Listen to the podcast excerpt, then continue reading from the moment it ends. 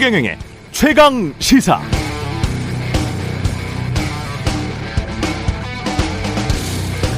네, 한국의 인플레이션은 6%고 미국이나 유럽은 10%에 가깝다는데 우리는 왜 이렇게 우리가 제일 고통스러운 것 같을까요? 일단 미국과 한국의 물가 지수 상승률에 주거비 비중이 미국은 33%, 한국은 9%밖에 안 되니까 그렇고요. 인플레이션 계산할 때 미국은 주거비 비중이 높고 한국은 상대적으로 낮으니까 실제 우리가 느끼는 인플레이션의 고통은 한국이 미국보다 클 수도 있습니다. 그럼 집값이 떨어지면 물가도 떨어지고 우리가 느끼는 체감 고통도 줄어들까요? 그런데 그게 그렇지 않을 것 같습니다. 물가가 올라서 금리를 높이면 집값이 떨어지는 반면에 돈 빌린 사람들의 이자 부담도 확 늘어나잖아요. 특히 우리나라는 주택담보대출뿐만 아니라 우리 고유의 전세제도 때문에 전세담보대출도 천문학적 금액으로 증가해 있습니다. 이 주거비에 대한 이자 부담, 우리 물가지수에는 잘 잡히지 않습니다. 그러니까 집값이 떨어진다고 하더라도 에너지 생필품 가격이 지금처럼 계속 올라가고 금리 상승으로 이자 부담은 늘어난다면 물가 지수라는 숫자는 다른 나라보다 조금 나아 보일 수 있지만 한국인들이 느끼는 실제 인플레이션의 고통은 여전히 클 수밖에 없다는 겁니다. 인플레이션, 금리 상승기에는 정부가 발표하는 공식 숫자에만 매달리지 말고 실제 국민들이 느낄 체감 물가, 체감 경기 상황에 대통령이 더 신경 써야 하는 이유입니다. 네, 안녕하십니까. 7월 19일 세상에 이익이 되는 방송 최경령의 최강시사 출발합니다. 저는 KBS 최경령 기자고요. 최경령의 최강시사 유튜브에 검색하시면 실시간 방송 보실 수 있고요. 문자 자면은 짧은 문자 50원, 기본자 100원이는 샵 9730 유튜브 무료 콩 어플 많은 이용, 이용 부탁드리겠습니다. 오늘 인터뷰 박주민 더불어민주당 의원 그리고 김기현 국민의힘 의원 각각 만나봅니다.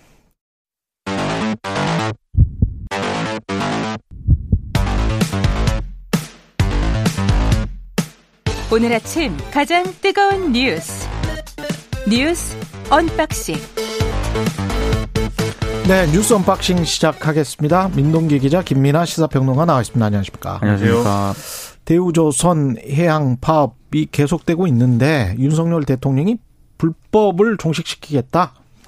산업 현장의 불법 상황은 종식돼야 한다. 종식돼야 한다. 네, 이렇게 얘기를 했습니다. 한덕수 국무총리와의 어제 오찬겸 주례 회동에서 이같이 얘기를 했는데요. 한덕수 총리도 이 윤 대통령과 주례 회동하기 전에 관계장관 회의를 긴급 소집을 했거든요. 여기에서 이 대우조선해양 산해하청 노조의 파업을 무책임한 행위다 이렇게 비난을 했습니다. 아무래도 이제 윤석열 정부가 아, 이번 노조 파업에 대해서 강경 대응 방침을 밝힌 것으로 보이고요. 음. 공권력 투입도 시사한 것으로 일단 해석이 되고 있는데 윤석열 정부의 어떤 노사관계 대응 기조가 이번 사건을 계기로 좀 반영이 됐다라는 그런 평가가 나오고 있습니다. 실제로 인수위 시절 때 윤석열 정부가 110대 국정과제를 발표를 했었거든요. 노조의 불법 파업 등은 법과 원칙에 따라 처리한다 이런 내용이 담기기도 했고요. 윤 대통령이 후보 시절에 또 민주노총에 대해서 상당히 부정적인 그런 인식을 보인 적이 있습니다. 아, 그리고 또 하나 해석이 나오고 있는 게 여권이 지금 사실 이 문제에 총력전을 벌이고 있거든요. 그러니까 국면 전환에 좀 나선 것 아니냐 이런 예. 해석도 예. 지금 나오고 있는데요. 일단 노동계는 굉장히 강력히 반발을 하고 있는데 다만 이 언론 보도를 통해서 잘 안 보도가 되고 있는 것 중에 하나가 왜 파업을 하고 있는가 이게 잘 안 드러나고 있거든요. 그렇죠. 왜 파업을 하고 있습니까? 어, 지금 조선업계가 지난 몇 년간 굉장히 어려웠습니다. 음. 그래서 지난 5년간 임금이 굉장히 삭감이 됐고요. 정예고도 많이 됐거든요. 삭감된 임금의 원상 회복 이걸 요구를 음. 하고 있고 또 하나는 단체 협약 체결을 요구를 하고 있습니다. 언론의 보도가 잘 안 됐지만 지난달 2일부터 지금 파업에 들어가 있는 그런 상황이고 파업에 들어간 지 꽤 됐고요. 이 농성에 들어간 지도 꽤 됐거든요.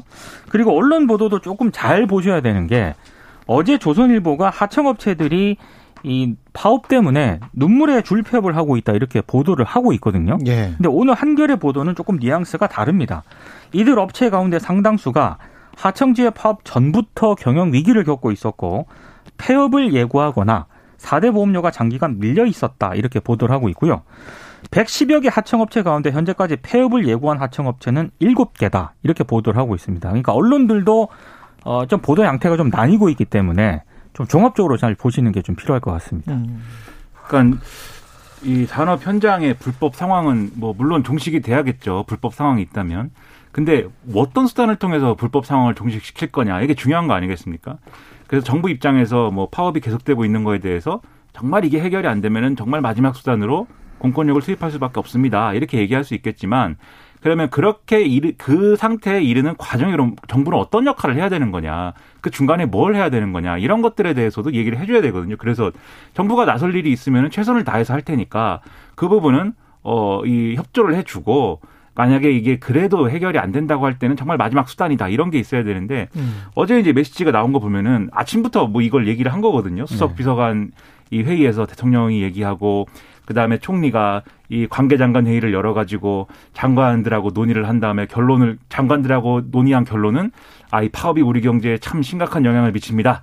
누가 모릅니까 그거를 이 근데 그거를 대통령에게 보고를 하고 대통령이 네. 보고하는 주례회동 자리에서 아 이것에 대해서 참 어, 대책을 잘 세워서 하시오.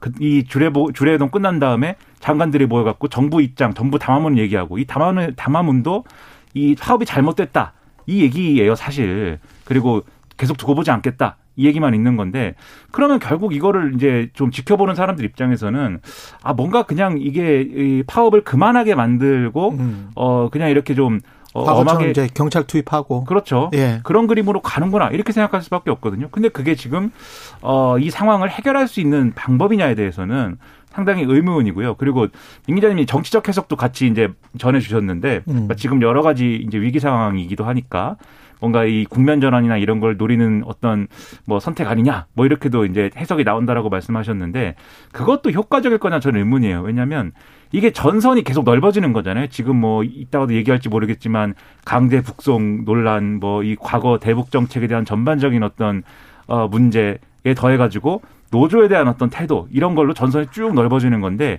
이 넓어지는 그 금을 잘 보면은 그 기준이 되는 금이 있을 거 아닙니까? 금을 쭉 긋는 거니까 잘 보면 이게 보수층 유권자들에게 호소하기 위한 그런 틀이에요. 만약에 이게 정치적 노림세가 있다고 하면은 근데 지금 윤석열 대통령이 처한 위기라는 거는 그냥 보수층의 지지를 다시 뭐 이렇게 끌어올리고 뭐 이것만으로 해결되는 게 아니고 음. 중도적인 입장에 있는 사람들의 지지까지 다 모아서 국민 통합적인 어떤 그런 메시지를 통해서 국정운영 동력을 다시 확보해야 되는 그런 상황으로 보이는데 이게 만약에 그런 정치적 노림수가 있다고 하면 맞는 처방인지도 좀 여러모로 좀 의문이 생깁니다. 네, 이번 사건과 관련해서 정부가 예.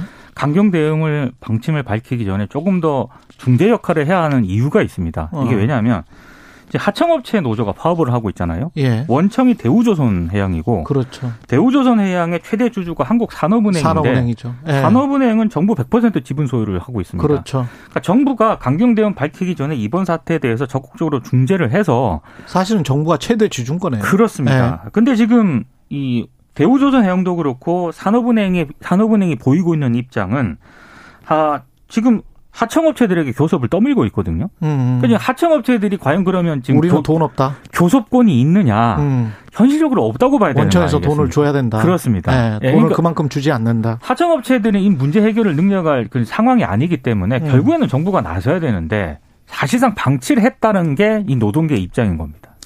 그 지난번에 건설업계에서 사실상 그 서울의 주요 건설 현장에서도 그렇고 사보타지 비슷한 게 일어났었잖아요. 워낙 시멘트 가격이랄지 뭐 여러 가지가 올라가지고 그래서 뭐 못 짓겠다고 해서 거의 들어눕는 상황이 됐었을 때 그 원자재 가격 상승 때문에 그런 거니까 어 정부가 즉시 즉시 반영을 하겠다라고 하면서 어, 재건축과 관련된 각종 규정을 조금 조금씩 바꿔줬었잖아요. 네. 그거는 이제 시장 friendly 하다고 볼 수 있겠죠. 네. 그야말로 이제 회, 그 시장이 그렇게 돌아가니까 그거는 뭐 비용을 그만큼 해주겠다. 지금 바로 이전에 한 달 전인가 우리가 기억할지 모르겠습니다만 보수 신문에도 다 나왔고요. 보통 이제 조선업에 노동자들이 귀하다라는 것들이 한두 달 전에 다 신문 기사에 나왔죠. 왜냐하면 그만큼 조선 뭐 수천억짜리 일감이 들어왔는데 사람이 없어가지고 맞습니다. 그래서 지금 못 쓰고 있다. 그래서 올스톱이다. 그러면 지금 노동자의 임금값이 귀해질 수밖에 없잖아요. 네. 그러면 과거에 불황 때 임금을 낮춘 거를 좀 올려달라 그만큼은 올려달라는 게 이 사람들의 주장 아닙니까? 그러면 그거과 건설업계 건설사들의 주장과 정부가 받아들여줬던 뭐가 다르죠? 시장의 논리로 봤을 때. 그렇죠. 음. 근데 이제 뭐 그런 점에서 좀 전향적인 태도를 보여주는 것도 음. 중요할 텐데 물론 이제 정부 입장에서 이게 급박한 상황이다라고 판단했을 수도 있습니다. 왜냐하면 예. 대우조선해양이 이제 결국 이제 배를 계약을 수주한 다음에 이제 그 계약에 맞춰가지고 이제 납품을 해야 되는 거잖아요. 쉽게 얘기하면. 근데 이게 어, 파업 때문에 그 길이나 이런 게 늘어지고 있어서 뭐 이런 것들을 맞출 수 없는 납기를 다 맞출 수가 없어갖고 계약이 해제될 위기도 있다. 뭐 이런 얘기도 막 나오고 하는데 근데 그럴수록 그럴수록 지금 말씀하셨다시피 이게 결국은 회사냐 노동 노조냐의 요구의 차이가 있을 뿐이지 결국은 정부가 해야 될 역할이라든가 중재의 어떤 그런 뭐 수단이라든가 이런 것들은 유사하게 갈 수가 있는 거거든요. 상황을 빨리 종식시키기 위해서라도 정부가 적극적인 노력을 해줄 필요가 있는데 오히려 계속 파업하면 가만히 안 있겠다 이렇게 나오는 거는 오히려 상황 방관하는 것 같고 파업도 불법 파업과 합법 파업은 구별을 해야 될 것 같아요. 만약에 네. 이제 정부 말대로 진짜로 불법 파업이면 어쩔 수가 없는 것일 수도 있겠지만 합법 파업선에서 계속 이야기하면서 우리가 원하는 게 임금 인상이다라고 하면 그건 노동법 내에 규정된 거 아닙니까? 그렇죠. 그런 부분이 분명히 예. 있고 그리고 이게 또 뭐 이 일정 정도는 대화와 교섭도 진행이 안 되고 있는 건 또 아니거든요. 지금 네. 상황이 음. 물론 이제 원청과 산업은행이 나서지 않는 부분이 있어서 더 이제 갈등이 커지고 있는 거긴 합니다만 그런 점까지 종합적으로 고려할 필요가 있는데 여러모로 아쉽습니다. 통일부는 북한 뭐 다양한 의견이 근데 그 반대되는 의견들이 있어서 좀 소개를 시켜드릴게요. 아 그냥 김덕실 님이 노동자의 당연한 권리인 파업을 불법이라고 하면 노동자는 어쩌란 말인가 이런 말씀도 하셨지만 2596님은 이번 파업으로 2만여 명 노동자들 동료 노동자들이 다 망할 판이다. 경제 상황도 고려해야 된다. 이런 의견을 주셨습니다.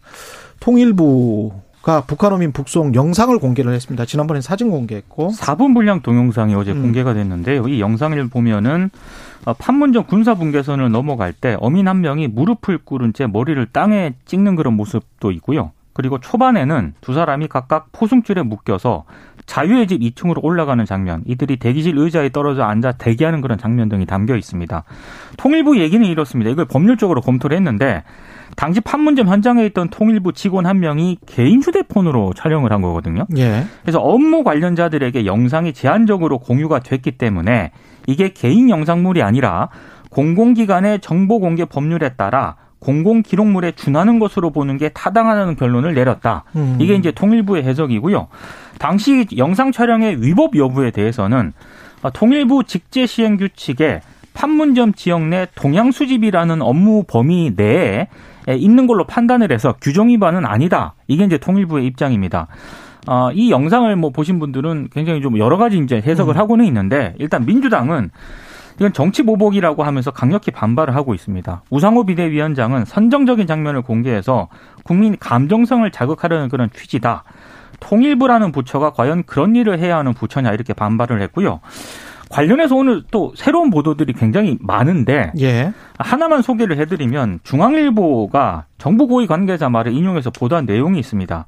그러니까 어민들이 음. NLL을 넘어서 우리 측에 내려오기 전부터 문재인 정부의 송환 결정이 내려졌고 결정 내려오기 전에 그렇습니다. 음. 결정 전에 문 전 대통령에게도 보고가 이뤄진 정황이 일부 파악됐다 이렇게 얘기를 했거든요. 근데 그- 중앙일보 보도의 에, 취재원들은 음. 대부분 익명이기 때문에 이 보도가 사실인지 여부는 조금 확인이 좀 팩트인지 그냥 주장인 건지 그렇습니다. 확인이 예. 좀 필요할 것 같고요. 음. 어, 실제로 윤건영 민주당 의원 같은 경우에는 이 중앙일보가 이제 취재를 했는데 아니 합동 신문 절차도 없이 우리가 없이. 어떻게 사전 송환 결정을 내릴 수 있겠느냐 말도 안 되는 주장이라고 지금 반발을 하고 있습니다. 여러모로 이게 제가 볼 때는 이 문제를 해결하기 위해서 여러 가지 논의가 필요하고 또 해소돼야 될 쟁점도 여러 가지가 있는데 그런 것들에는 상호 별 뭐 관심이 없어 보여요. 이게 솔직하게 얘기해서 통일부가 이 동영상을 왜 공개했는지는 상당히 의문이다. 통일부는 네. 어, 이 국회의원이 어, 공개 요청한 거에 대해서 이제 자료를 제공한 거다라고 지금 얘기를 하고 있는데 훨씬 더 적극적인 태도거든요. 그런 그렇죠. 수동적인 반응이 아니고 왜냐하면 음. 이게 이 동영상이 통일부가 이 사진은 통일부가 이제 아 그런 이제 이 탈북자 내지는 뭐 귀순을 원했던 사람 뭐 이런 사람들이 어, 북송이 되거나 또는 이게 왔다 갔다 할 때 그 사진을 찍는데요, 공식적으로. 그래서 그 데이터는 갖고 있는 게 맞는데 영상을 따로 찍는 건 없는 건데 음. 이거는 이제 그 중에 어떤 인원이 한 명이 그냥 어, 개인적인 맥락에서 동영상을 촬영한 내용이거든요. 그렇죠. 그럼 가능하다는 것도 좀 조금 이해가 안 되긴 그렇죠. 합니다. 어. 예. 그 중요한 어떤 현장인데 개인적으로 동영상 찍어도 되는 거냐 이제 이런 의문도 있지만 음. 그 동영상을 지금 공개했다라고 하는 거에 대해서는 과연 그게 어, 이 국회가 요구하면 공개해야 되는 그런 의무 대상이기는 한 거냐. 음. 이런 논란이 있을 수밖에 없는데 통일부가 굉장히 복잡한 설명을 합니다. 여기에 대해서. 그게 개인적으로 찍은 동영상이긴 한데 개인 휴대폰으로 촬영한 거니까. 그렇죠. 그렇죠. 업무랑 연관이 없는 것은 또 아니고 또 개인 휴대폰으로 찍은 이후에 이 동영상을 폰에서 꺼내서 어, 통일부 PC에 저장도 했는데 어, 주변에 몇 명하고는 같이 보기도 하여서 음. 어, 공공의 목적이 있는 그런 동영상이라고 봐서 이렇게 여러 가지 설명을 붙였단 말이에요. 그러면 이렇게 해서 동영상을 어, 공개를 해야 될 필요가 있는 거냐에 대해서 상당히 의문이죠. 그리고 그 시점 공개한 시점 그렇죠. 시점과 방식의 의문이고 예. 그리고 이 동영상에 그러면 그렇게 좀 무리를 해서 공개를 했어야 할 만큼의 중요한 어떤 사실관계라든가 음. 이 사건의 어떤 본질을 보여주는 그러한 장면이 포함되어 있느냐 라고 하면은 이게 사실 그 전에 알려졌던 내용에서 크게 벗어나지 않습니다. 그렇죠. 음. 사진을 통해서 봤던 거 이 선원들이 북송이 되는 거에 대해서는 굉장히 거부감을 가지고 있었구나. 그리고 그것에 대해서 저항하려고 했구나. 음. 이거는 알 수 있는데 사진을 통해서도 알 수 있었던 바가 영상을 통해서 또 한 번 확인된 거에 불과하거든요. 예. 그럼 이 영상을 공개했어야 되는 이유에 대해서는 더더욱 이제 좀 의문이어서 음. 이게 결국은 이전 정부에 대한 여러 가지 뭐 정치적인 어떤 접근이나 이런 것에 어 관계 부처가 동원되고 있는 거 아니냐라는 비판이 정치적 공세에 그렇죠. 통일부가 동원되고 있는 것이 아니냐. 그런 비판이 나올 수밖에 없게 돼서 상당히 이것도 예. 배경과 이런 것들은 의문입니다. 지금 뭐 한 2분밖에 안 남았기 때문에 권성동 의원과 장재원 의원은 어제 충돌을 한 건가요? 이게 충돌이라고 봐야 되나요? 언론들이 그렇게 해석을 하고 있습니다. 예. 이른바 그 사적 채용 논란에 대해서 권성동 그 원내대표가 장재훈 의원에게 압력을 가했다. 음. 뭐 7급을 넣어줄 줄 알았는데 9급을 넣었다. 이렇게 발언을 하지 않았습니까? 예.